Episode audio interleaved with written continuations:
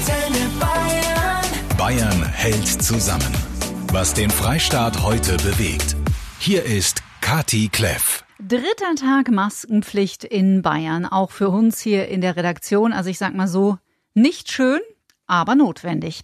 Auch Ray Garvey hat schon seine Erfahrungen im Supermarkt gemacht, wie er uns gestern beim Finale von Mask Singer verraten hat. Tatsächlich äh, war ich und es ist komisch, man muss sich daran gewöhnen.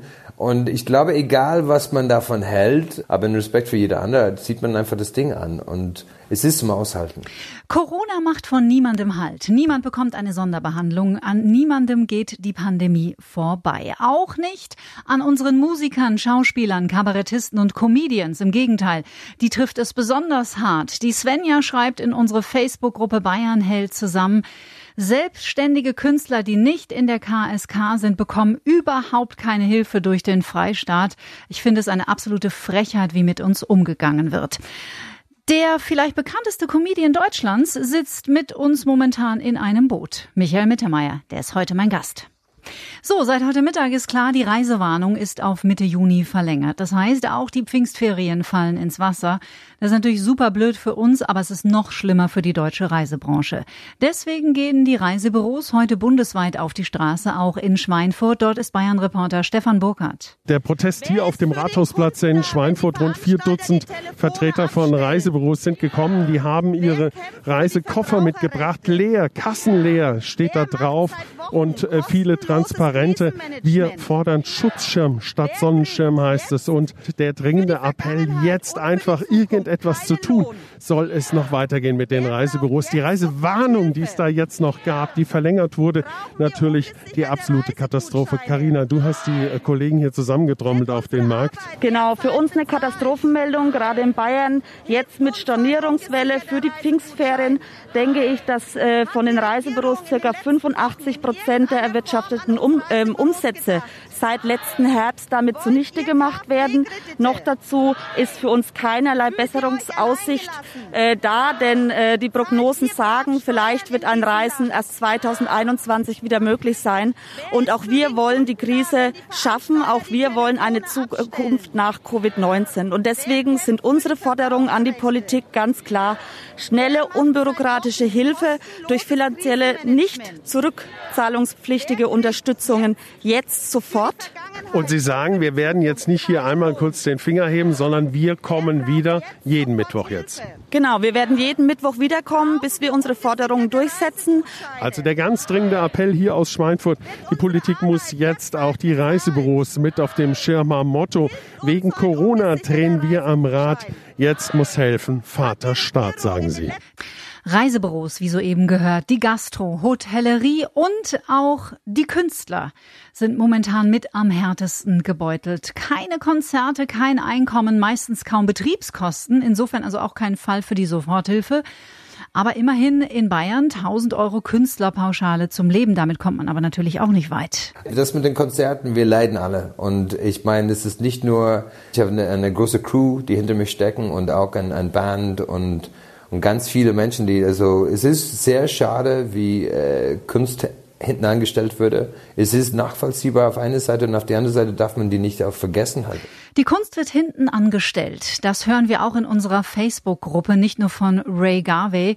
Wir hören das auch von einem der bekanntesten deutschen Comedians. Der ist mein Gast heute Mittag, Michael Mittermeier. Michel, Servus. Hallo, Servus. Wie würde dein Frühjahr und dein Jahr 2020 eigentlich aussehen? Ja, eigentlich ähm, würde ich gerade in den letzten Planungen stecken, um nach New York zu fahren. Ich hatte geplant, ab Mitte, Ende Mai dafür ähm, circa drei Wochen zu spielen. Und ähm, das sieht nicht so gut aus. Was bedeutet diese Krise für die Menschen in deiner Branche? Nee, im Moment, es, wir liegen halt komplett brach. Diese, ich meine, diese Formulierungen, die man dann da hört von Spahn und wie, eigentlich alle Politiker, dass es hat ja geheißen, dass quasi das am ehesten verzichtbar ist. Also dann Kleinkunst oder Theater oder Kulturkonzerte. Und das ist natürlich schon so ein Ding.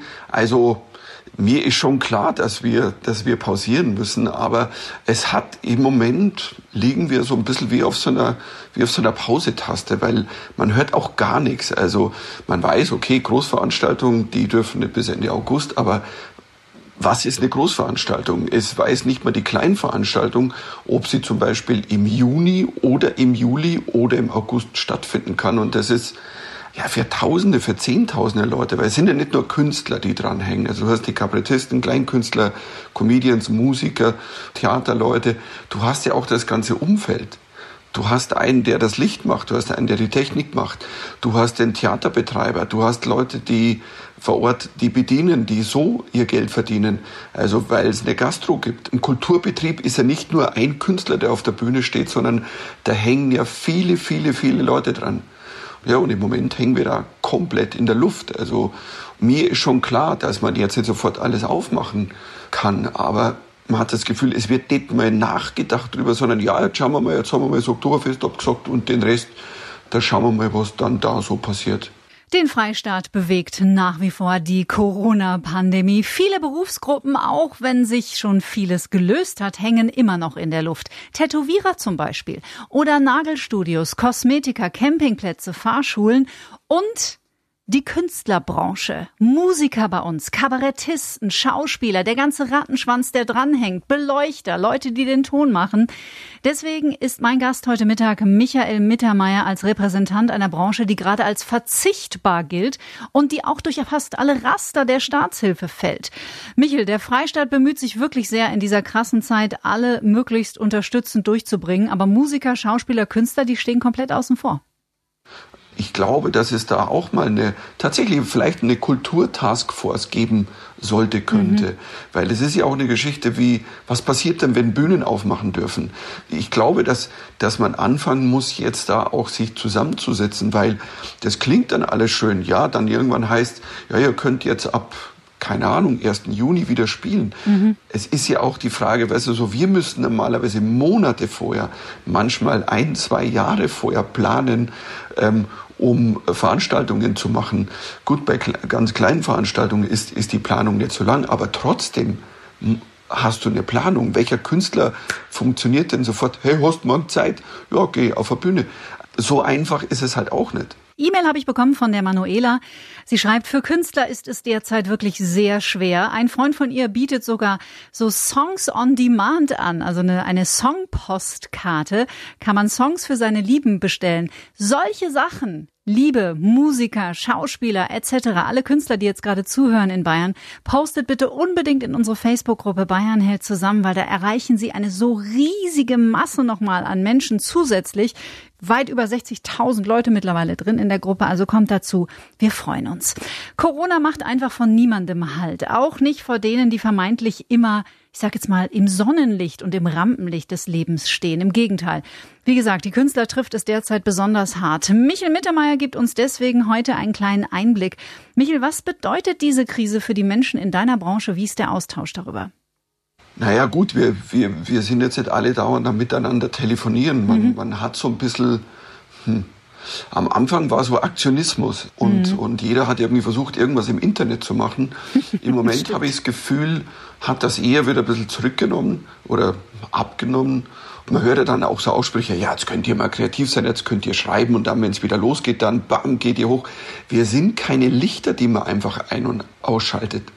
Also du kannst ja dich hinsetzen und sagen, ja, hm, jetzt schreibe ich einen Text, ja, für wann? Mhm. Weil es ist ein völliger Unterschied. Also in meiner Branche als Comedian ist es ein Riesenunterschied. Schreibe ich jetzt einen Text, der ist für Mai. Schreibe ich einen Text für Juni, für Juli. Was ist denn im Juli? Mhm. Was ist denn alles auf? Was, über was spreche ich im Juli? Was passiert in der Welt? Was, keine Ahnung, was hat denn, keine Ahnung, in Amerika gerade mal wieder Trump irgendwie angestellt, sage ich mal. Also du kannst nur aktuell machen. Wir können nicht auf Halde produzieren. Klar kannst du auch mal Themen machen wie ähm, der eine zieht sich blöd an und hier Männer, Frauen oder keine Ahnung, irgendwas Auto fahren. Aber das funktioniert in diesen Zeiten auch nur bedingt. Ich rede, also mit den Künstlern, mit denen ich rede, es ist, tun sich viele schwer, wirklich kreativ zu sein, weil keiner weiß, für wann mhm. und für was dann genau. Was ist denn die was ist die Kunstform, wo wir dann reinspringen? Dürfen wir in einem 100er Raum mit 50 Leuten sitzen? Ähm, müssen die Leute dass Zuschauer Masken tragen. Also, ich meine, und das ist auf der einen Seite eine Absurdität. Man würde eine lustige Nummer jetzt drüber machen, dass du, du gehst auf die Bühne und denkst dir, okay, 50 ähm, Bankräuber haben sich entschlossen, heute in meine Vorstellung zu gehen. Als ich das erste Mal mit, mit meiner Skimaske einkaufen ging, das ist vor drei Wochen gewesen, weil ich gesagt habe, okay, ich setze jetzt irgendwas auf, ich hatte keine echte Maske. Und dann stand ich beim Geld abheben. Und dann stand ich da, hab Geld abgehoben, schaue nach oben, sehe die Überwachungskamera und denke mir so, ja, so muss es normalerweise ausschauen, wenn die Bank überfallen wird. Und das ist eine Nummer, die ist jetzt lustig. Mhm. Nur, wo mache ich die? Wie mache ich die? Weißt du, so mache ich sie im Internet, das ist schön, da kann ich sie verbreiten. Nur, mhm das ist nett, wenn Leute das sehen und lachen. Ich kriege ja nicht mal mit, wenn Leute lachen. Es ist ja schon mal schön, wenn ich sie dir erzählen kann. ja. Du bist mein einziger Zuschauerin. Im Internet, da kommt ja noch was dazu. Viele machen was, nur es verdient ja niemand was. Also, und dann kommen natürlich viele und sagen, ja, wir können im Internet, könnt ihr jetzt uns streamen und hier und streamen und da und sagt, niemand verdient im Moment durch Streamen Geld. Das ist ein Mythos. Kunst wird auch ein bisschen entwertet, gerade dadurch, dass dann auch viele glauben, ja, jetzt kann ich das umsonst konsumieren. Ein kleiner, unbekannter Comedian, wo ist, wer hat denn das Geld zu sagen, geile Kamera, einen guten Ton, wer nimmt das auf? Also du darfst ja auch nicht filmen, du darfst ja auch nicht mit Leuten zusammenkommen. Also was machst du denn? Kathi Kleff hier, wen habe ich dran?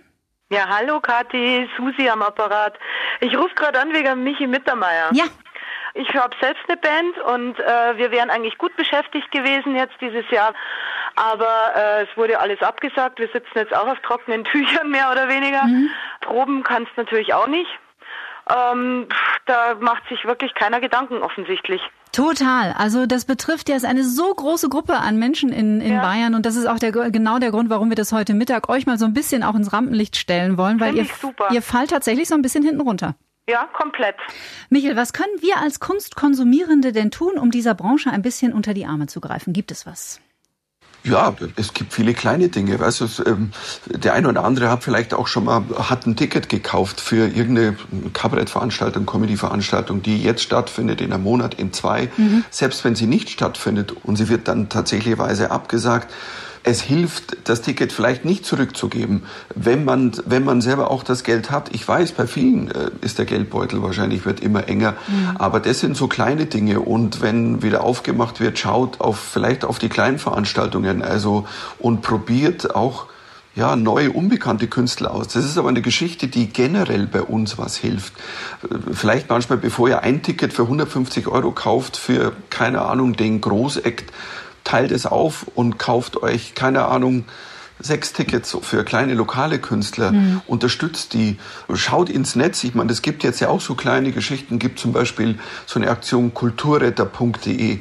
Da werden Streams gemacht, wo auch Geld gesammelt wird für den, der die Beleuchtung macht, für den, der filmt, für den, der für Künstler. Der wird gesammelt für einen Topf, der dann weitergegeben wird. Also das sind so Kleinigkeiten.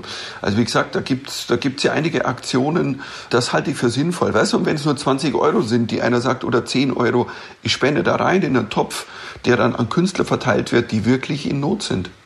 Jetzt bist du nicht nur Comedian, sondern du bist auch, und das ist etwas, was ich an dir sehr, sehr schätze, ein sehr kritischer Mensch und auch ein sehr politischer Mensch.